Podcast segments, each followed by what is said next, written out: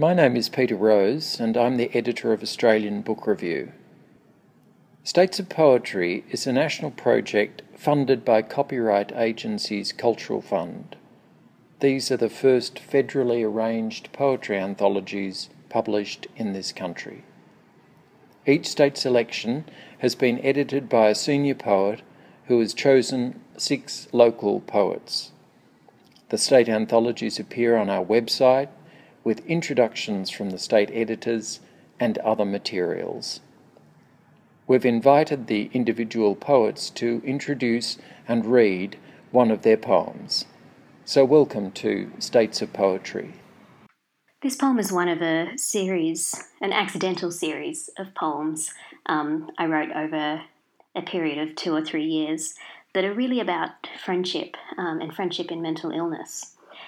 Uh, I've been very open about my mental illness in my writing, mostly because I think it's really important to tell these stories, especially as and to writers, because we do seem to be a fairly susceptible demographic with none of the usual supports around us. Um, it's it's dedicated to the Sydney poet Eileen Chong, who is a wonderful friend of mine, um, and set in Potts Point, where she was living at the time. Potts Point for Eileen. The light's older in these sandstone suburbs, jam thick.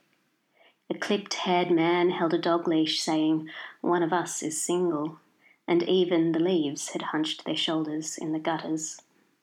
A waiter, golden brown as a bread loaf, squirted water at the pigeons that sat cock headed at the tables. My tart was soft and skinless.